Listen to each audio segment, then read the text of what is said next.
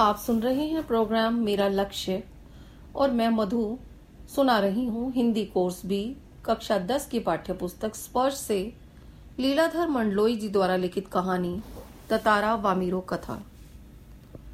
ततारा वामीरो कथा एक प्रसिद्ध लोक कथा है। अंडमान द्वीप समूह के अंतिम द्वीप का नाम है लिटिल अंडमान निकोबार द्वीप समूह के पहले द्वीप का नाम कार निकोबार था। सदियों पहले लिटिल अंडमान और कार निकोबार आपस में जुड़े हुए थे। तब वहाँ एक सुंदर बलिष्ठ युवक रहता था, ततारा। वह सबके काम आता था।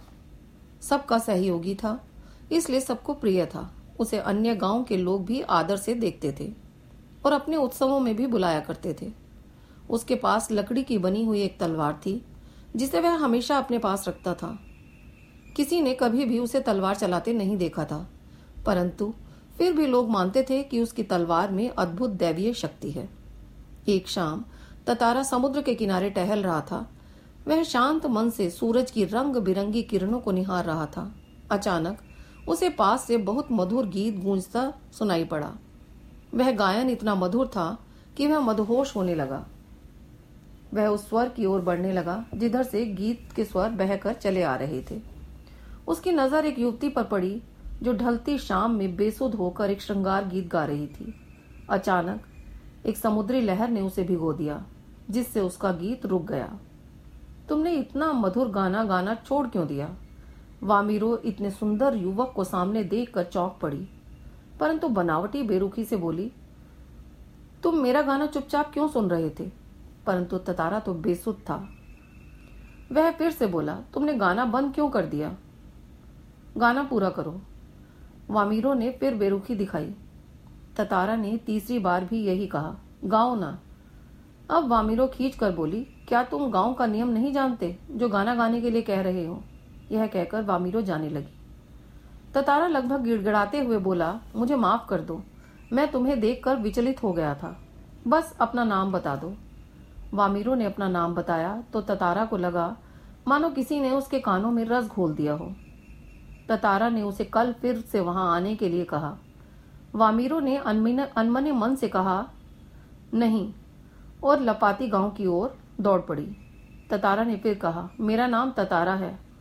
कल मैं इसी जगह पर तुम्हारी प्रतीक्षा करूँगा। वामीरो भागती ही रही।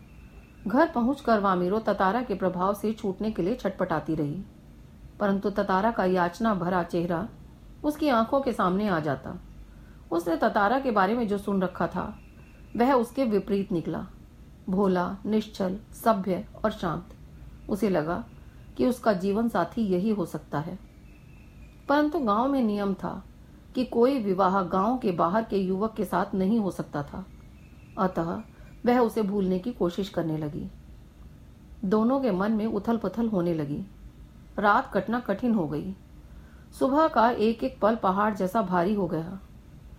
साँझ होते ही ततारा लपाती के समुद्री चोन पर पहुँच गया और वामीरों को ढूँढने लगा।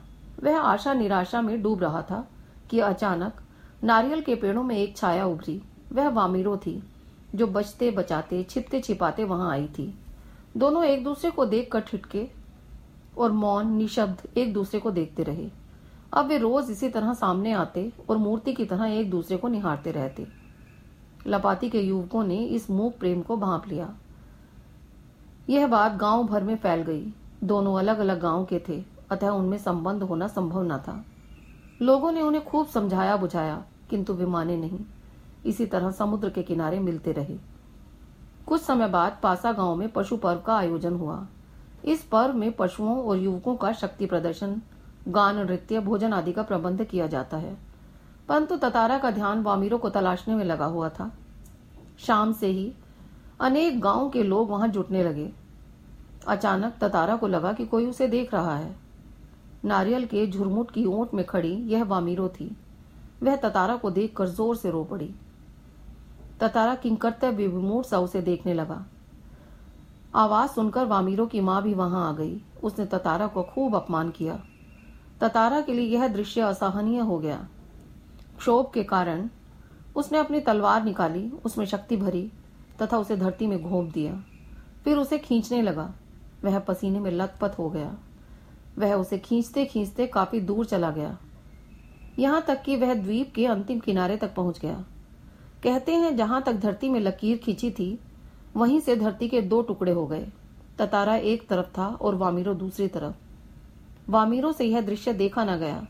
उसने करुणा भरी आवाज़ में पुकारा, ततारा ततारा। परंतु ततारा वाला अंश समुद्र में धसने लगा था। जब ततारा को होश आया तो उसने छलांग लगाकर दूसरा सिरा थामना चाहा, किंतु पकड़ ढीली पड़ गई। वह समुद्र की तरफ़ फिसलने लगा। उसके मुँह से सिर्फ़ एक ही शब्द निकल रहा था, वामीरो वामीरो वामीरो। वामीरो भी ततारा का नाम ही पुकार रही थी। लहू लोहान ततारा बहता हुआ न जाने कहाँ निकल गया। किसी को पता न चला।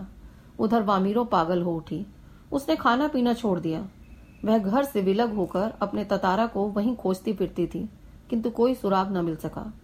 आज ततारा वामीरो दोनों नहीं है, परंतु उनकी प्रेम कथा घर घर में प्रचलित है। निकोबारी मानते हैं कि लिटिल अंदमान ही वह भूखंड है, जो ततारा की तलवार से कटा था। उनके त्याग का परिणाम यह हुआ कि अब अलग अलग गाँवों के लोग आपस में विवाह संबंध करने लगे। प्रस्तुत है ततारा वामीरो पाठ के कुछ मुख्य बिंदु। ततारा वामीरो देश के उन द्वीपों की कथा है जो आज लिटिल अंदमान और कार निकोबार के नाम से जाने जाते हैं। ततारा और वामीरो के गाँव की यह रीति थी कि वहाँ के निवासी केवल अपने गाँव वालों के साथ ही विवाह कर सकते थे। गाँव के बाहर के किसी लड़के या लड़की से विवाह करना अनुचित माना जाता था। ततारा की तलवार के बारे में लोगों का यह मत था कि यह तलवार लकड़ी की ज़रूर है, किंतु इसमें अद्भुत दैवीय शक्ति विद्यमान है। ततारा इस तलवार को सदा अपने साथ रखता था, तथा कभी भी इसका प्रयोग नहीं करता था। निकोबार के लोग ततारा को उसके साहसी और परोपकारी स्वभाव के कारण पसंद करते थे। वह न केवल शरीर से सुंदर और शक्तिशाली था, बल्कि हर ज़रूरत के समय लोगों की सहायता भी करता था। वह अपने गाँव वालों की ही नहीं, अन्य गाँव वालों की भी सहायता करता था। रूढ़ियाँ होती ही बंधन है। रूढ़ी का अर्थ है ऐसा बंधन जिससे लोकहित होने के बजाय अहित होता है, जो परंपरा, लोगों के विकास, आनंद और इच्छा पूर्ति में बाधक बने, वह रूढ़ी है। ऐसी रूढ़ी का टूट जाना ही अच्छा है। मनुष्य की सारी परंपराएँ या रूढ़ियाँ मानव के विकास के लिए हैं। कोई भी परंपरा मानव से अधिक मूल्यवान नहीं है। अतः मानव हित के लिए किसी भी बाधक रूढ़ी का टूट जाना अच्छा है।